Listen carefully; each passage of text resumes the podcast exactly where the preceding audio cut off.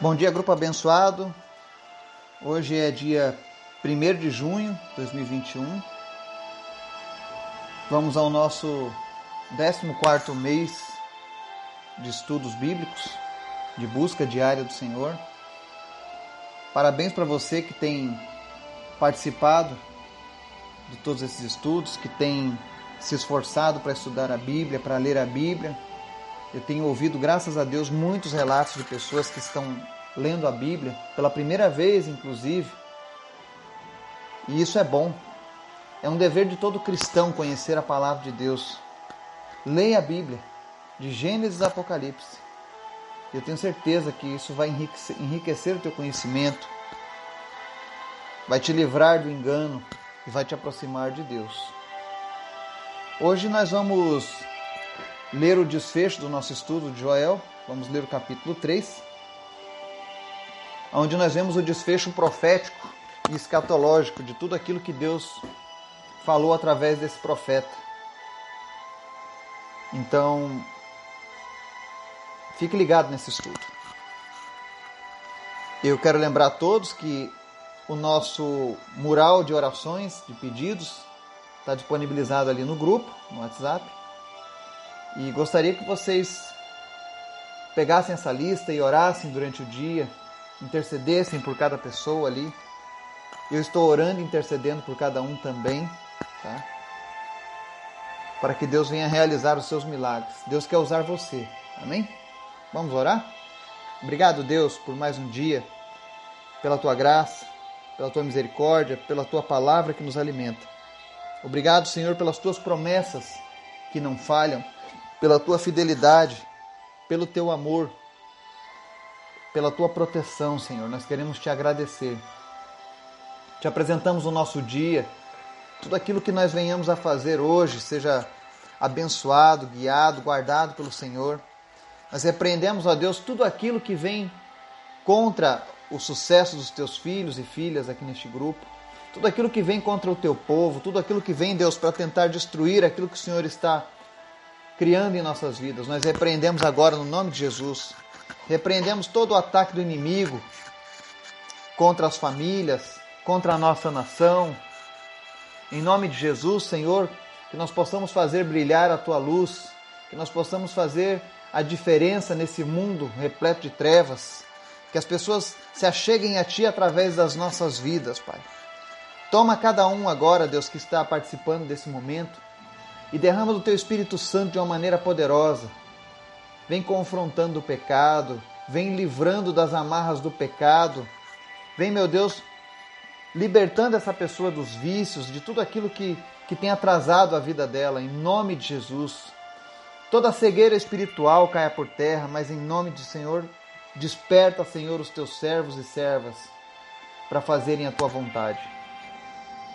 Nós oramos também, Deus, pelas nossas famílias. Visita as nossas famílias nas suas necessidades. Salva, cura, liberta, em nome de Jesus. Te apresentamos aqueles que estão enfermos também. Que o Senhor venha trazendo cura e restauração sobre essas vidas. Visita aqueles que estão lutando contra a Covid-19, pneumonia, doenças respiratórias, enfim, Senhor. Tu és o Deus da cura, não importa a doença. Cura agora cada pessoa que está naquela lista, cada pessoa que nós estamos apresentando agora nesse momento diante do Senhor. Visita agora onde quer que ela esteja, Senhor, e toca com o Teu poder e a Tua cura. Visita em especial, Senhor, as crianças nesse dia, o Miguel Tristes, a Yasmin e a Valentina. Que o Senhor esteja, meu Deus, trazendo renovo nessas vidas, cura, completa, Deus, aquilo que o Senhor já começou. Nós repreendemos, ó Deus, na vida da Valentina, as manchas que surgiram nos exames. Em nome de Jesus, todo espírito de câncer seja eliminado agora. Que toda a cura aconteça agora por completo, restaurando, Senhor, todo o organismo da Valentina. Também Te apresentamos a Yasmin. Pedimos que o Senhor esteja também curando ela desse câncer. E, Pai, apressa, Deus, a recuperação do Miguel, em nome de Jesus. Toma conta da sua família, toma conta de cada família deste grupo que está com alguém enfermo, Pai. e que nós possamos contemplar o milagre da cura, em nome de Jesus. Peço também, Pai, fala conosco através da Tua palavra, nos inspira, nos motiva, nos ensina nessa manhã. Nós oramos em nome do Teu Filho Jesus. Amém. Então hoje nós vamos a Joel, capítulo 3. E ele é um encerramento profético. E ele tem cumprimentos de coisas que já aconteceram em Israel e coisas que irão acontecer lá no Apocalipse, inclusive estão referenciadas. Então você que só entendia que Apocalipse falava sobre o fim dos tempos, mais um conhecimento, o livro de Joel, assim como Daniel, tá? E a leitura do texto diz assim: Sim, naqueles dias e naquele tempo, quando eu restaurar a sorte de Judá e de Jerusalém, reunirei todos os povos e os farei descer ao Vale de Josafá. Ali os julgarei por causa da minha herança. Israel, o meu povo, pois os espalharam entre as nações e repartiram entre si a minha terra. Lançaram sorte sobre o meu povo e deram meninos em troca de prostitutas. Venderam meninas por vinho para se embriagarem. O que vocês têm contra mim, Tiro, Sidom e todas as regiões da Filístia? Vocês estão me retribuindo algo que eu fiz a vocês? Se estão querendo vingar-se de mim, ágil e veloz me vingarei do que vocês têm feito, pois roubaram a minha prata e meu ouro e levaram para os seus templos os meus tesouros mais valiosos. Vocês venderam o povo de Judá e o de Jerusalém aos gregos, mandando-os para longe da sua terra natal. Vou tirá-los dos lugares para onde os venderam e sobre vocês farei recair o que fizeram. Venderei os filhos e as filhas de vocês ao povo de Judá, e eles os venderão à distante nação dos Sabeus. Assim disse o Senhor. Verso 9. Proclamem isso entre as nações, preparem-se para a guerra, despertem os guerreiros, todos os homens de guerra aproximem-se e ataquem. Forjem os seus arados, fazendo deles espadas e das suas foices lanças. Diga ao fraco, sou um guerreiro. Venham depressa, vocês, nações vizinhas, e reúnam-se ali. Faze descer os seus guerreiros, ó Senhor. Despertem, nações, avancem para o Vale de Josafá, pois ali me assentarei para julgar todas as nações vizinhas. Lancem a foice, pois a colheita está madura. Venham, pisem com força as uvas, pois o lagar está cheio e os tonéis transbordam. Tão grande é a maldade dessas nações. Multidões, multidões no vale da decisão, pois o dia do Senhor está próximo no vale da decisão. O sol e a lua escurecerão e as trevas e as estrelas já não brilharão. O Senhor rugirá de Sião e de Jerusalém levantará sua voz. A terra e o céu tremerão. Mas o Senhor será um refúgio para o seu povo, uma fortaleza para Israel.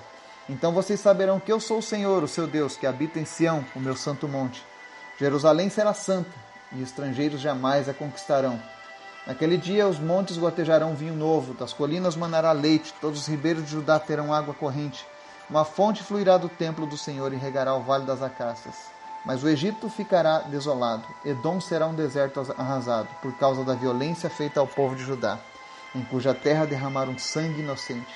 Judá será habitada para sempre, e Jerusalém por todas as gerações. Sua culpa de sangue ainda não perdoada, eu a perdoarei.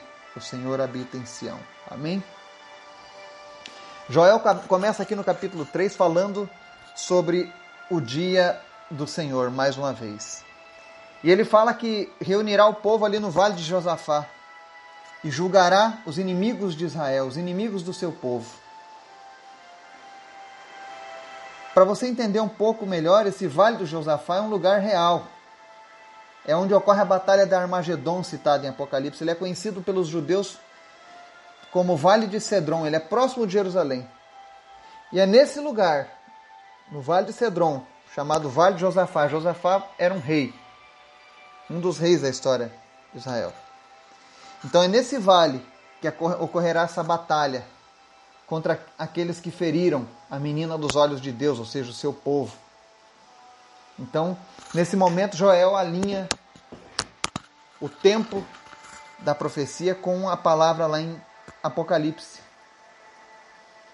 E ele vai julgar os inimigos por conta da sua herança, ou seja, Israel, o seu povo.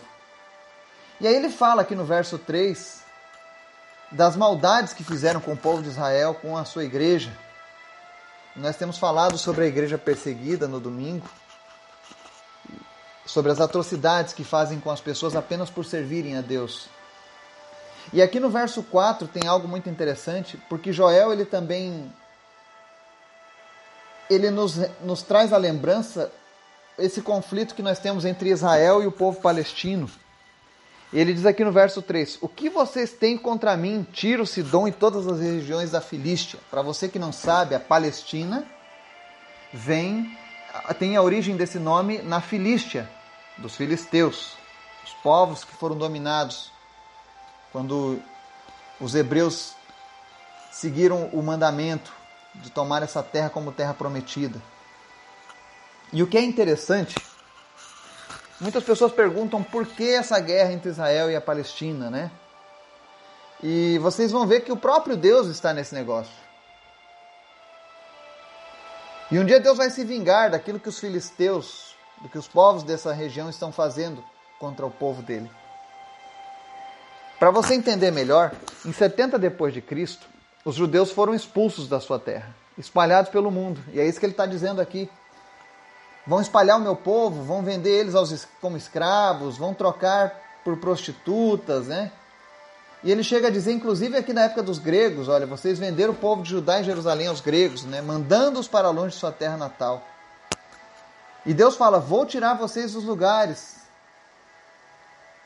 para onde os venderem, sobre vocês farei recair o que fizeram. Ou seja, Deus prometeu que ia dar o troco por isso, pelo que estavam fazendo a Israel. Mesmo Israel errando, Deus acolheu o arrependimento daqueles que eram sinceros e lançou essa promessa.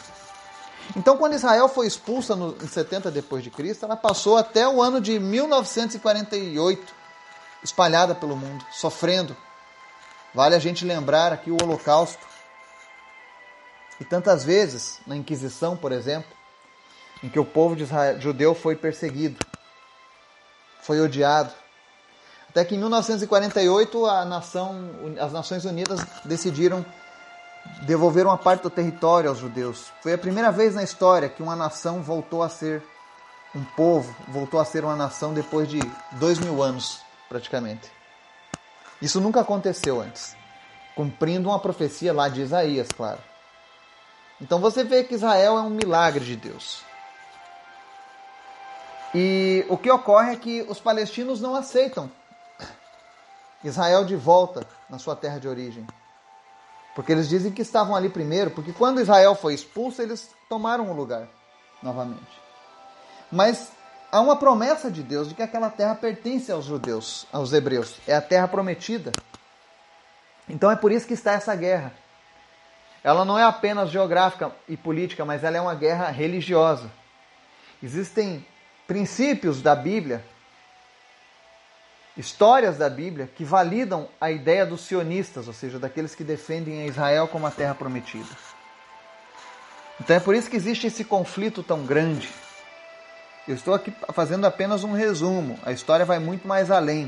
Se a gente fosse detalhar todos os passos aqui, você ficaria boquiaberto com tudo aquilo que tem na história.